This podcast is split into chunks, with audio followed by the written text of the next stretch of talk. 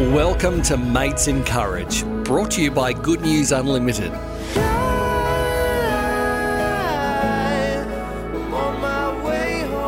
Be part of a conversation between Graham Hood, champion fisherman, airline pilot, and school dropout, and Ellie Gonzalez, wannabe fisherman, and holder of more useless degrees than you can poke a stick at. What could these two possibly have in common? The fact that neither of them have anything to hide. That's what.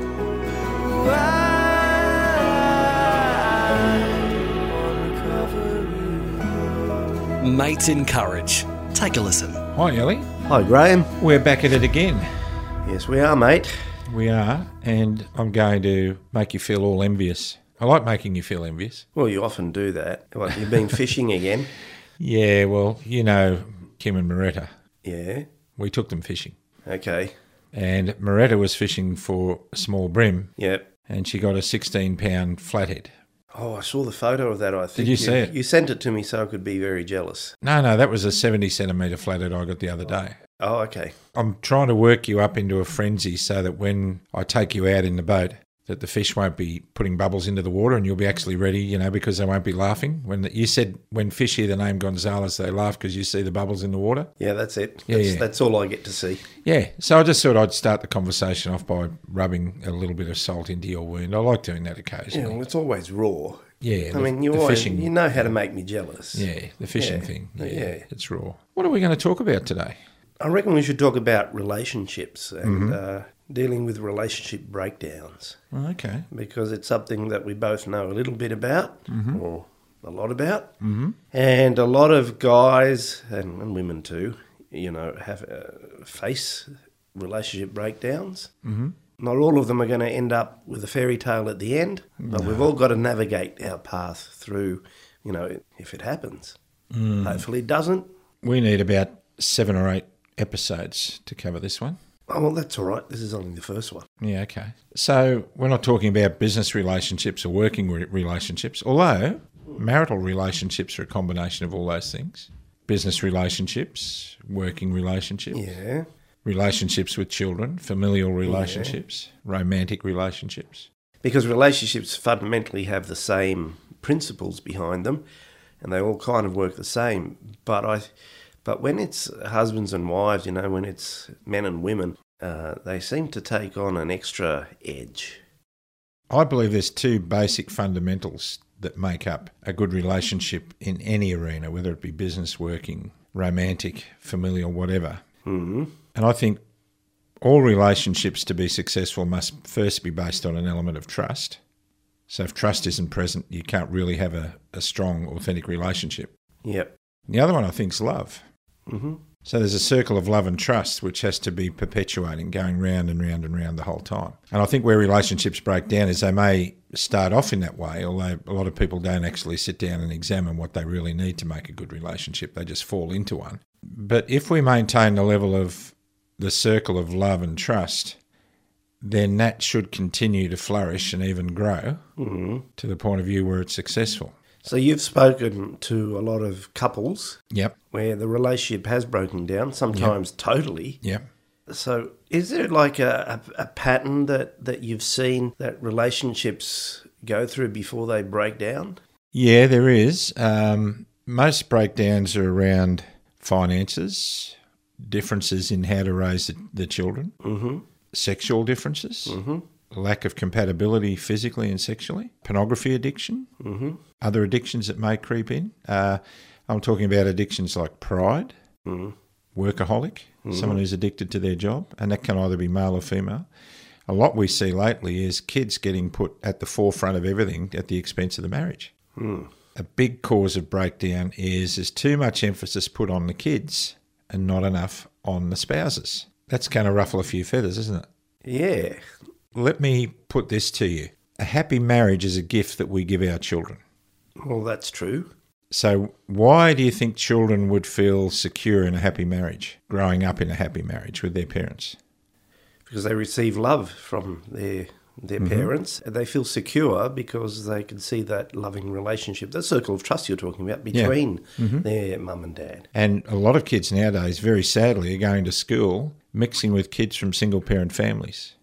And those kids generally present with not all the time, but in, in a lot of cases, present with some issues because obviously there's something missing. Dad's gone or mum's gone. Uh, somebody else has been brought in to replace either one. And there's all kinds of issues. And sometimes uh, when kids are brought into new relationships, second time relationships, they tend to feel left out and they're not getting any attention at all, or you know the focus is on the new spouse. But if we think that the greatest gift we can give our kids is a happy marriage, uh, kids who grow up in happy marriages feel secure because they know in their heart that that's not going to happen to them.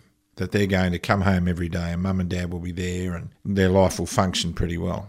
We've seen a lot of marriages go south Mm-hmm. To the point where they need drastic work to come back north again because people are compensating for the lacks in the missing links in their their own marital relationship by being all things for the kids. So, you know, in the aeroplane every day, Ellie, I hear it um, in the safety demonstration. If oxygen is required, a mask will drop from the unit above your head. Pull it down to start the flow of oxygen.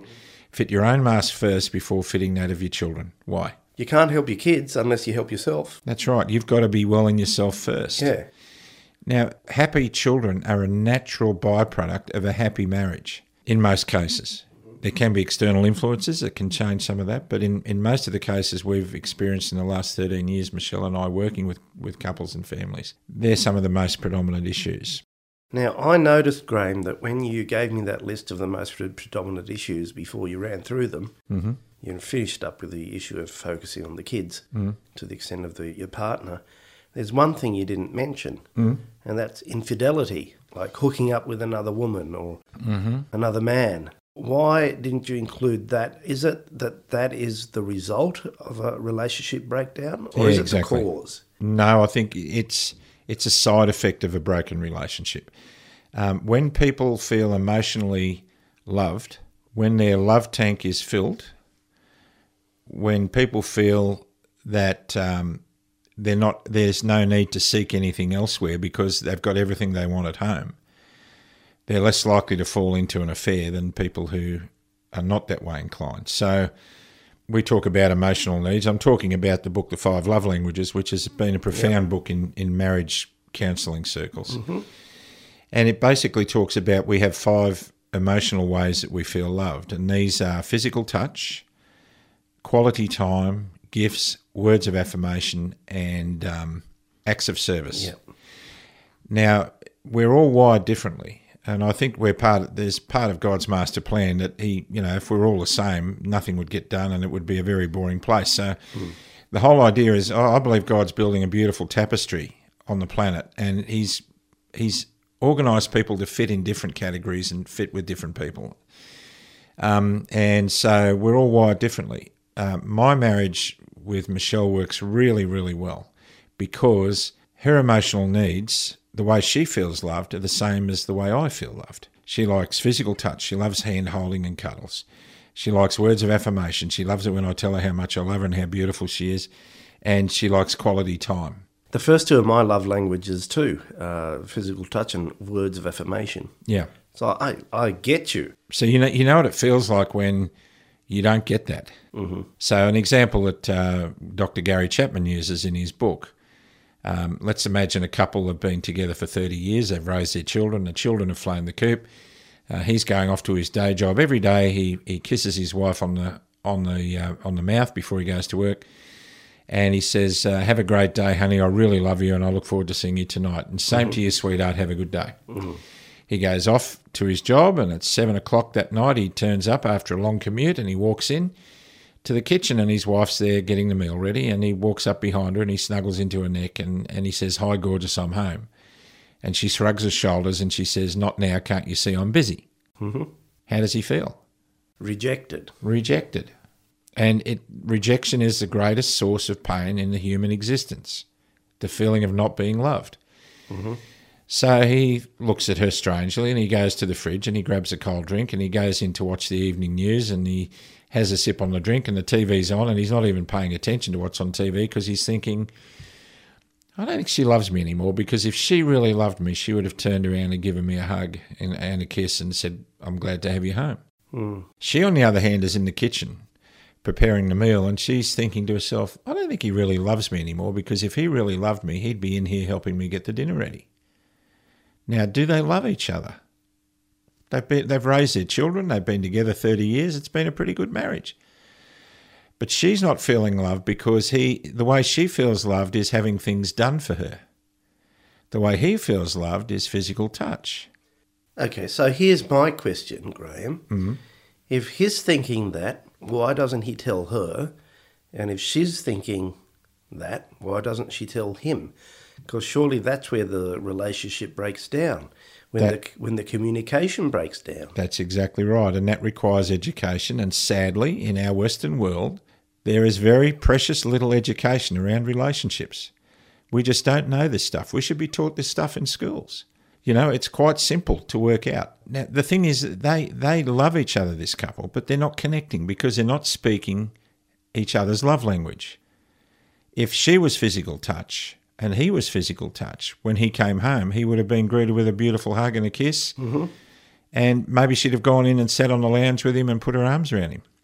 We suggest to our couples that they keep asking themselves on a weekly basis, um, on a scale of zero to 10, how full is your love tank? And if the answer is a seven or an eight, that's a good result. But the next question should be, what can I do to help you fill it? And when we ask that question, we're saying, we're actually saying, how can I make you feel more loved than you do now? And we might hear very simple answers. We might think, "Oh, I don't want to ask that question because it might mean I've got to buy a new car or I've got to I've got to take her out to a five star restaurant for dinner." It might be something as simple as, "I'd really love it if you'd put a load of laundry in the washing machine for me while I get the dinner ready."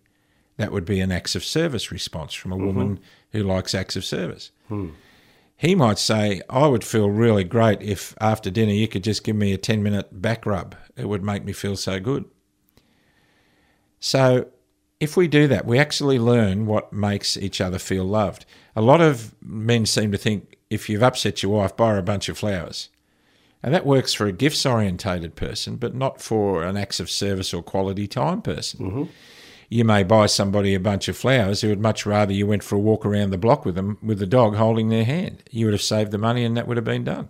Um, So in that in that Yeah. regard, we we we let each other down because we don't really understand the basic mechanisms of, of a good loving relationship. But I understand exactly what you're saying because my wife's love languages are diametrically opposite to mine. Mm-hmm. You know, mine is physical touch and words of affirmation, mm-hmm. and uh, hers is uh, quality time and acts of service. Mm-hmm. So, like, they're not opposite, but they're completely different. Yeah. So it really takes a, a, an effort. It's very challenging sometimes for for my wife and I to connect. And the the really important thing, uh, that at the core of it, you know, we've identified uh, that we need to keep working on all the time is the communication, That's right. because you know otherwise resentments can creep in. Yep. You know, and then and that it's a vicious cycle where you stop talking to each other. And resentments creep in when expectations aren't being met. It's basically, I do everything for you, but you do nothing for me. Now you might, you may not be an acts of service person, so it's not a big deal if your shirt isn't ironed and hung up in the wardrobe. But it's a big deal to her. So, in order to make her feel loved, you need to learn to speak her love language. So, then if she's doing it the right way as well, when you do something like vacuuming the floor for her, mm-hmm. that's an act of service. She can then respond with by telling you just how amazing that made her feel and how encouraging it is that you actually care what makes her feel good.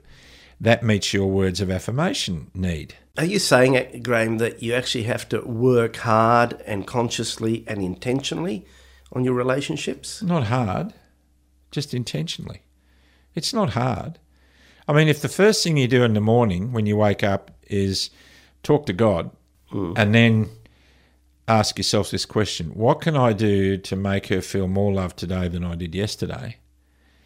And that gets you to intentionally think about what her emotional needs are, what makes her feel loved. And when you're talking about in your own situation, acts of service, you'd probably get up and organise a breakfast for her. Well, but it can be hard when one player in the equation wants to play and the other one doesn't. Well, what? Love is something you do for somebody else. It's not something you do for yourself. If you're doing it to get a, what is it, quid pro quo? Yeah. Yeah, A business deal. A business deal. If if this is a transaction in order to get something in return, it's not love. Love is something you do for somebody else. So, um, once if you keep doing that often enough, you will see the climate in your relationship change. It, it's a fact. It will change uh, for the better.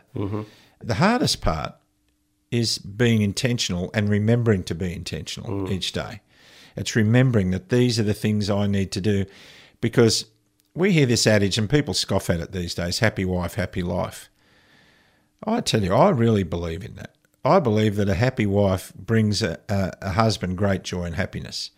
And I think women, likewise, could also say that a happy husband brings me great joy. Sure. And so, No we sh- one, no one wants to live with misery. no, what's the point? So I think relation, a lot of re- relationships break down because behaviours are set in place in my first marriage, and I'm not denigrating my first wife, um, not at all. We we were just the wrong people in the wrong place. That's all. She's a, a she's a great person, you know, and she would have been a fantastic wife in another situation with somebody else. So we just weren't meant to be together. Yeah. But if we if we were speaking the same love language, if we were meeting each other's emotional needs, a lot of the breakdowns wouldn't have happened. The pain of our relationship, because we were like two pieces in a puzzle that were jammed together and weren't slotted in perfectly, the pain of that relationship caused her to withdraw from me and the marriage, caused me to withdraw from her and the marriage and withdraw into my addiction, which was pornography. Um, and I used to watch pornography not so much for the sexual gratification of it, but to for that moment, the time I was spending watching pornography was taking my thoughts away from the misery of my marriage and my relationship. So I became addicted to the pornography. Did that help the marriage? No, it didn't. Only made it worse because she knew that I was addicted to pornography and she didn't know how to deal with it.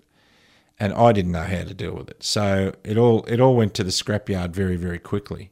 Well, very quickly, 34 years. I mean, Is that, is that how long you were married for? yeah.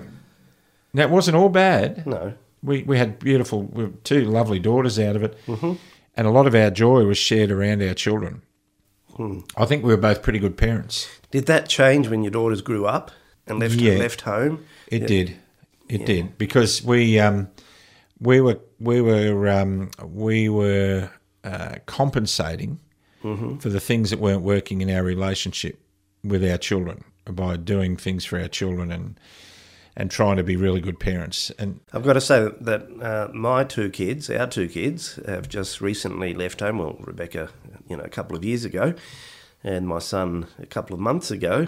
So Anna and I are just learning. It's a whole new playing field in, in your relationship when the kids leave home because you don't have that, I guess, ability to compensate anymore. That's right. And who is this person sitting opposite me at the breakfast table every mm. morning? Who mm. is that person?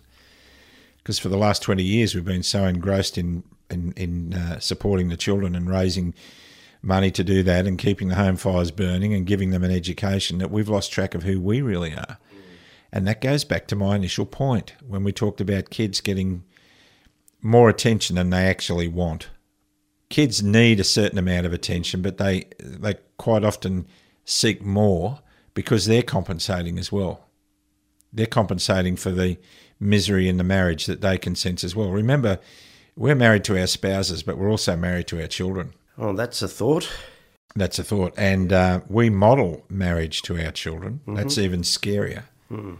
What our children seeing in us, quite often they will take as representative of what their married life is going to be like. And, mm-hmm. and, and we do it to some extent marry our parents. And they learn how to be married from us. They do. That is really scary. Hmm. You know, and I often ask men through the work we do, would you like your daughter to marry a man like you? Mm-hmm. Would you like your daughter to marry a man like you, Ellie? Absolutely. Yeah, me too now. Yeah. But I tell you what, me 20 years ago, no way. Yeah, that's right. But me now, absolutely. Yeah. So, and, and here's the other side of relationships. When things aren't going well, a lot of us tend to cut our partners off. We draw a line through them. My first wife's response to my porn addiction was you're evil. How can I trust you? You're just a dog. You know, I'm going to keep you in your place. You're not alone. Pretty common. Pretty common. But Michelle's response when I've stumbled into pornography on the on the few times that it's happened in the last 13 years has always been, "Are you okay? Was it anything I did? And what can I do to help you?" Mm-hmm. Now that's what Jesus says to us when we fall. Mm, that's right. So when Michelle says that to me, it's like Jesus is talking to me. And it, it, encourages me to a point that I've got such a good relationship because I'm married to a woman who accepts me as I am, that I strive to be better. But if she gave me a human response, which is, How can I ever trust you? You've broken the circle of love and trust, hmm. that makes me feel even worse as a man. And that, that degradation of my esteem drives me deeper into my, my addiction. Got an amazing woman there. I have. Hmm. I have. I'm very lucky, but you know, I, she's been put into my life to show me so much. Hmm. I, I often say to men, um, you know, your marriage would work a lot better if when you went shopping with your wife, you actually held her hand. Oh, but I'm not touchy feely. I don't like that stuff, you know. Uh, I'm not into all that stuff. Do you love your wife? Yeah, I adore her. Would you take a bullet for her? Yeah, of course I'd take a bullet for her. Mm-hmm. You take a bullet for her, but you won't hold her hand when she goes shopping with you. It's incongruent. Yeah, doesn't make sense. Doesn't make sense. If you love her that much, you'd die for her. Is it so painful to know that she really feels loved by you when she holds your hand in public that you wouldn't do that for her? Is it so abhorrent to you that that would happen? But that goes that goes back to the lack of uh, communication, mm. you know, Hmm. transparency, mm. the ability to be honest with each other. Uh, which I, th- I, think is at the heart, mm. you know, the inability to be honest with each other is at the heart of so many relationship breakdowns. I've got another question that has to do with what we've been talking about here, Graham. Because mm. uh, from talking with you before, I know that in your first marriage, the relationship became quite bitter in, in the end. Toxic, yeah. Yeah. Um, and this is a question I was asked by a mate probably a couple of weeks ago uh, who'd been, uh, who's been listening to uh, these podcasts. He's, been, he's having his own experiences, let's say. And the question was, why is it that when relationships break down, he's talking about his ex partner, ex wife, or uh, why is it that they become so bitter? Of course, it can work the other way. The man becomes very bitter. Like, like it's like, did I ever know this person? You Yeah. know, it's just I, I can't understand. Uh, where does this profound anger and bitterness and need for revenge come from? Well, This need that mm-hmm. I've seen it many times in, mm-hmm. in relationships that have broken down, where one partner in particular actually isn't happy just to you know be separated and and get a financial settlement or whatever it is, Yeah. but they actually actively try to destroy the other partner's life, and they don't give up. You Where, know, do, where does that come from? It gets back to unmet expectations again. I mean, for a start, they probably should never have been together in the first place. They got together for all the wrong reasons. You know, in the marriage vows, we often hear in a in a church inspired wedding, you know, whom God hath put together, let no man put asunder. Hmm. But we know for a fact we've dealt with over 330 couples. We have these weekend retreats where they stay. One couple will stay with us for a whole weekend till we get a breakthrough. We know for a fact from doing those weekends that there are a lot of marriages where God had nothing to do with putting people together. It was their will. It had nothing to do with God because we're given the, the freedom of choice by God to make our own decisions. And so people make bad decisions at a very young age when they don't have the experience or the wisdom to be able to make those life changing decisions. So they make the wrong ones. Uh, they make them for the wrong reasons. I believe to a large extent that in the back of the thinking of my first wife was the fact that I was going to be a high income earner as an airline pilot and therefore I was going to be a security blanket. And I spent 34 years in my marriage walk, feeling like a walking ATM, that that was my role. Mm-hmm. She was happiest when I was away on a four day trip making money and I'd come home and I was like the fifth wheel, you know, not required. I felt like an unwanted house guest in my own home. Mm. If there had been more for us in our relationship, if we did speak the same love languages, if we'd been more attentive to each other's needs, it would have worked very well. But we weren't. We let we let our, our guard down. Now, we've recognised through the recovery ministry that we're doing that below every bad behaviour in somebody, there is a pain that drives that behaviour. Now, when a spouse, an ex spouse, gets bitter and twisted, it's because they're deeply, deeply hurt, because they had an expectation for themselves that wasn't met, they had an expectation of you that wasn't met, they had an expectation of life that wasn't met. They've been living in this fairyland that they, they're seeing on television and reading in glossy magazines and all that sort of stuff, the white picket fence thing. When that image is destroyed, they feel deeply. Uh, they feel deeply let down. Um, they're also in a very insecure place now. They have to face things that they've never had to face before. And so that makes them feel insecure and that drives a behaviour that's not healthy in the breakup. They they lose track of the fact that their behaviour will upset the children and probably distort their view of marriage and their life in the future. The ripples in the pond go on and on.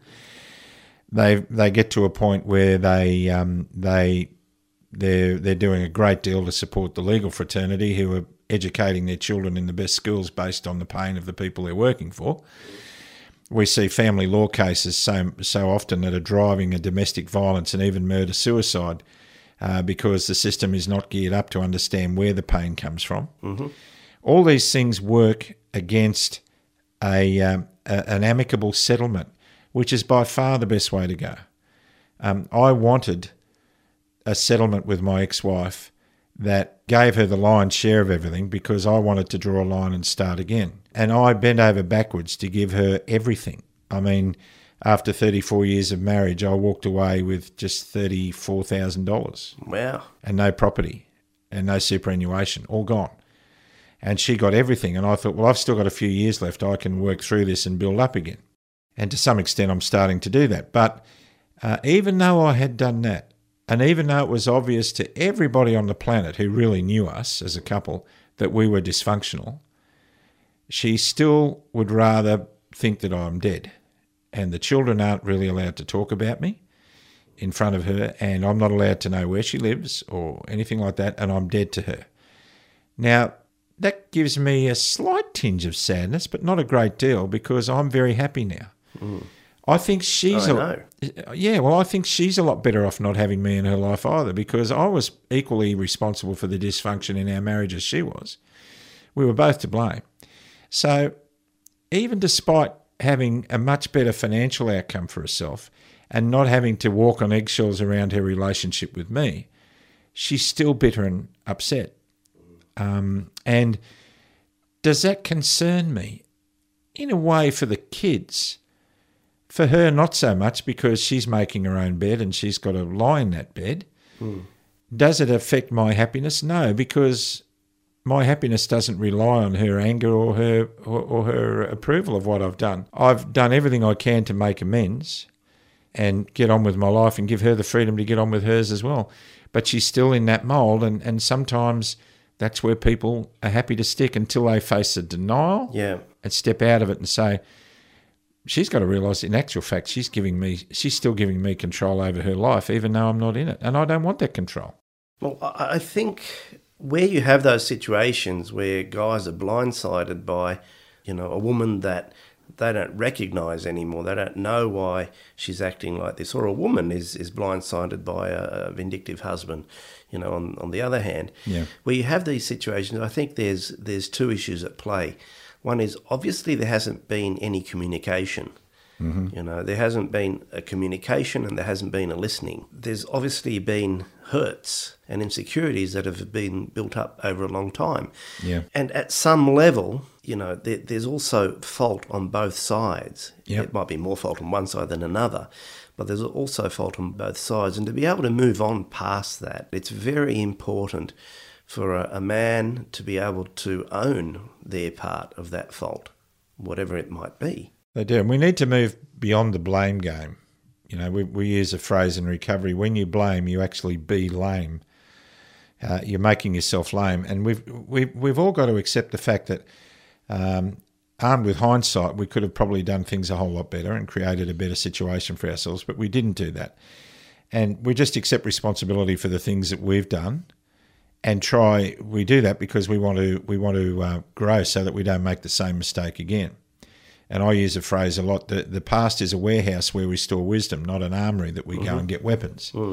So I really like that saying. And, and it's, um, I think we have to look at the things that went wrong in the past and move forward into the future.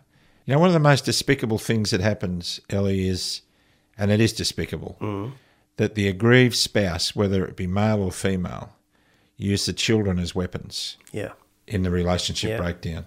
Happens all that- the time. A lot of men and some women have murdered their children and then taken their own life to get even with their spouse. If I can't have them, then neither will they. Now, that's just not, you know, there was a case in Melbourne years ago where a demented guy who was uh, so shattered by the breakdown of the relationship and the custody battles in the court drove over the Westgate Bridge, stopped at the top of the bridge, and threw his two year old daughter off the bridge and then kept driving. Now, he did that to get even with his wife. He didn't even take his own life. He was eventually captured and he's in prison now. There was a recent case in the courts too. Mm. We can see how very destructive this stuff is.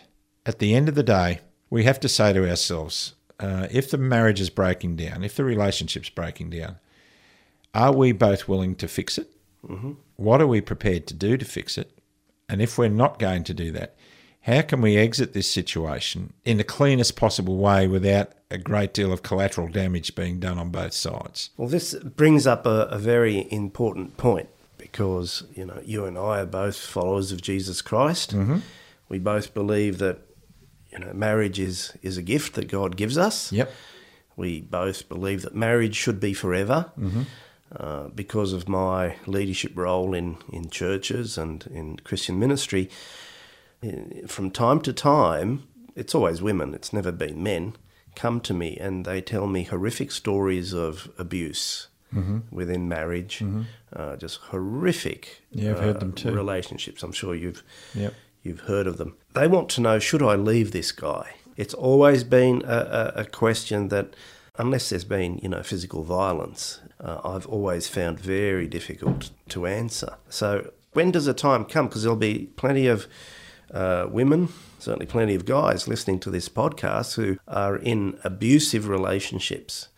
There's a line in the sand with physical abuse. All right, you have to get out.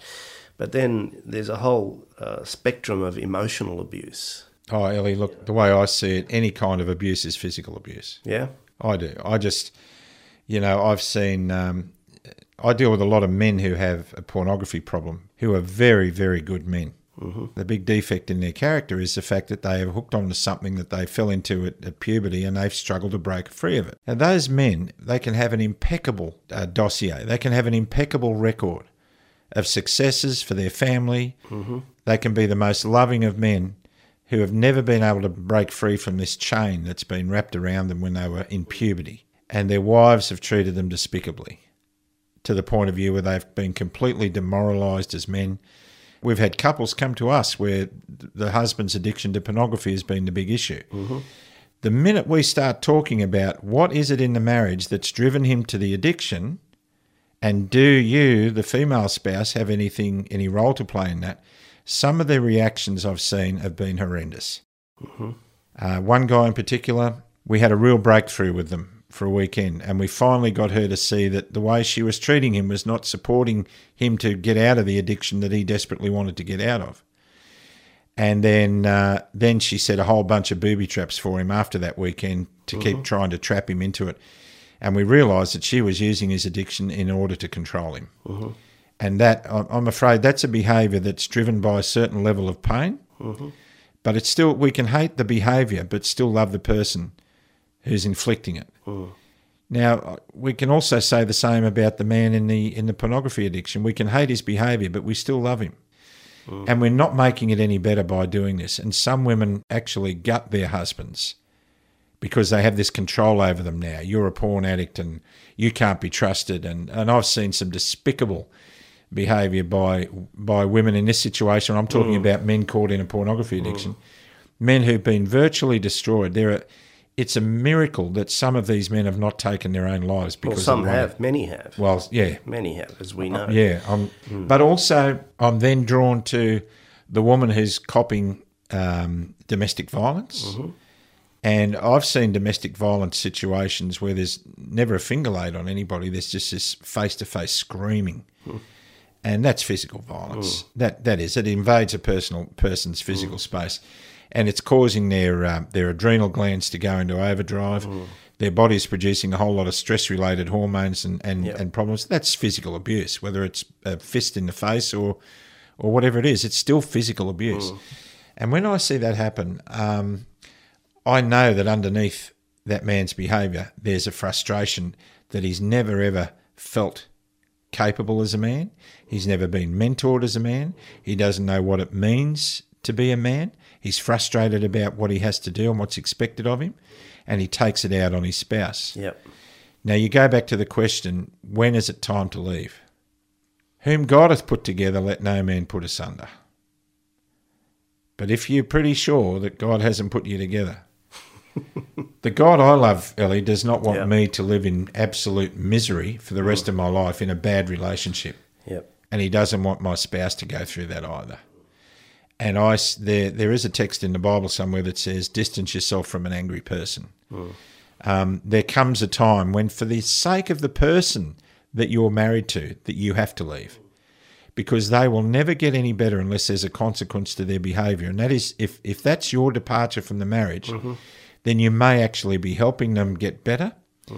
On the other hand, by staying in an abusive relationship for a lengthy period of time, you're enabling those people to continue in that bad behaviour. There has to be a consequence. And I believe in my own heart and thinking and, and doing lots of praying about it and seeing it happen over the years, I think God will bless anybody who does everything in their power to make it work, but then realise that there comes a time when they have to walk. I'm glad uh, for your clarity on, on that issue, Graham, because it's a, a very important one. And I, I, I can see, uh, sitting opposite you here, that you know uh, you're getting quite fired up on some of those touch points. Yeah. So here's an issue just to finish up with that that it's near near and dear to my heart. What about codependence? You raised the issue of physical violence against women, and why is it that women don't leave? Why is it that you know if they do leave in a moment in an emergency, they they just crawl back to these monsters of men, you know, only to be hurt again. But because we're talking about men, uh, what about codependent men? Well, it's a similar situation. The man will often go back into the same gruesome situation because it's better the dog you know than the dog you don't know.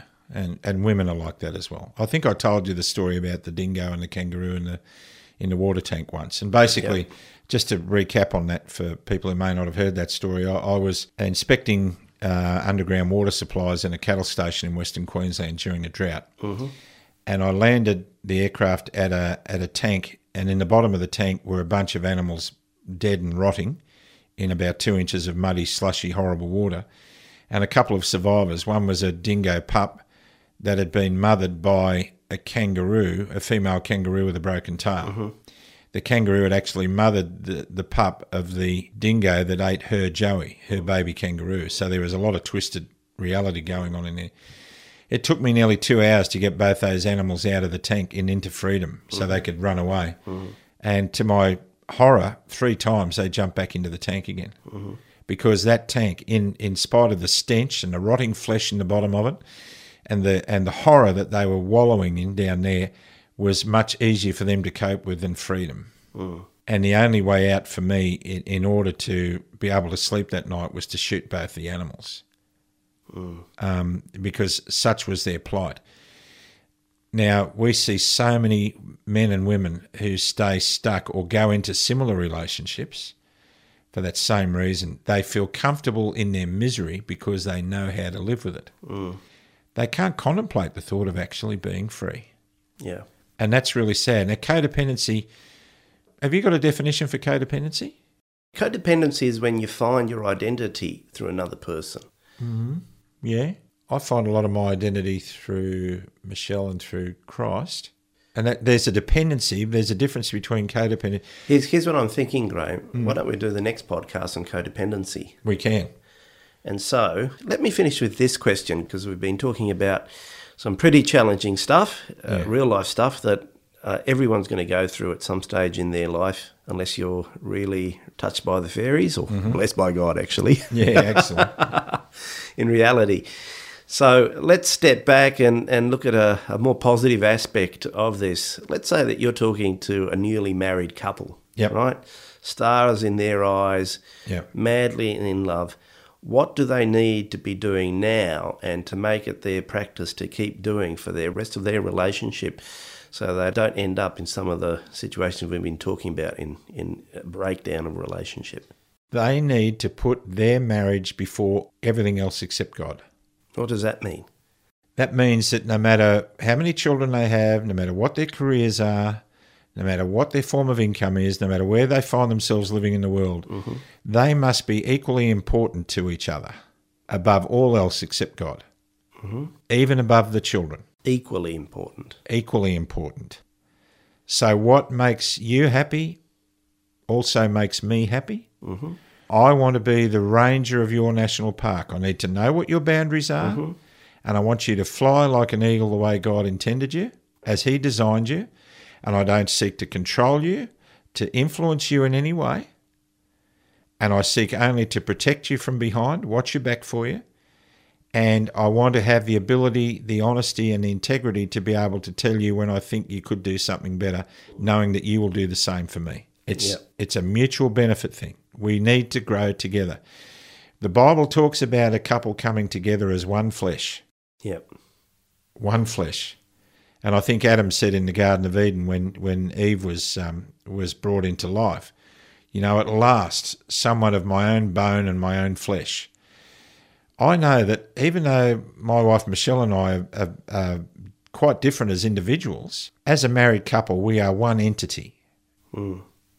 One entity in absolutely everything. Yep. Now, I know that's rare, and I know that I'm very, very fortunate to be in a situation where we're like that. I'm not. I'm, I'm not. This is not pie in the sky stuff. This has been God working in our lives to Yeah, bring that about. I, I've seen it.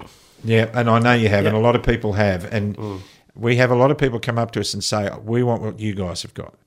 And I used to feel that way when I saw anyone on the rare occasion that had what Michelle and I now have. And I'm the, this is not being boastful of it. Mm. This is highlighting the glory that can be yours if all these things work for the good. Mm-hmm. So when I'm married to Michelle, she and I are one person. That doesn't mean she's lost her identity.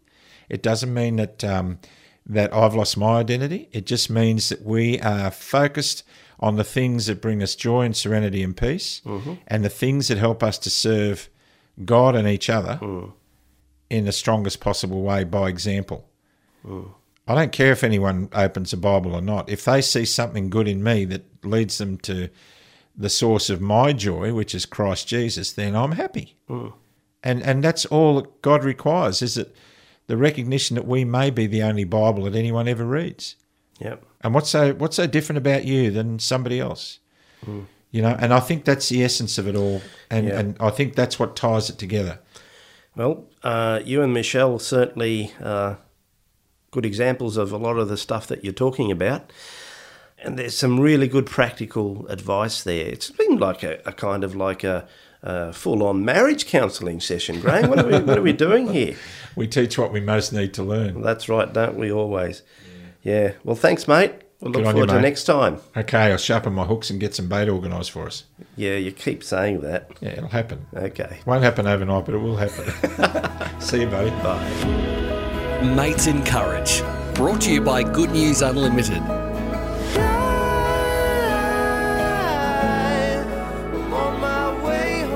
To sign up for Graham and Ellie's daily spiritual message emails about recovering from addictions, hurts, and hang ups, visit goodnewsunlimited.com. To book Graham and Ellie for talks, get in touch at the same website. And if you're troubled by anything you've heard, please call Lifeline on 13 11 14 or an equivalent service in your own country. Thanks for listening.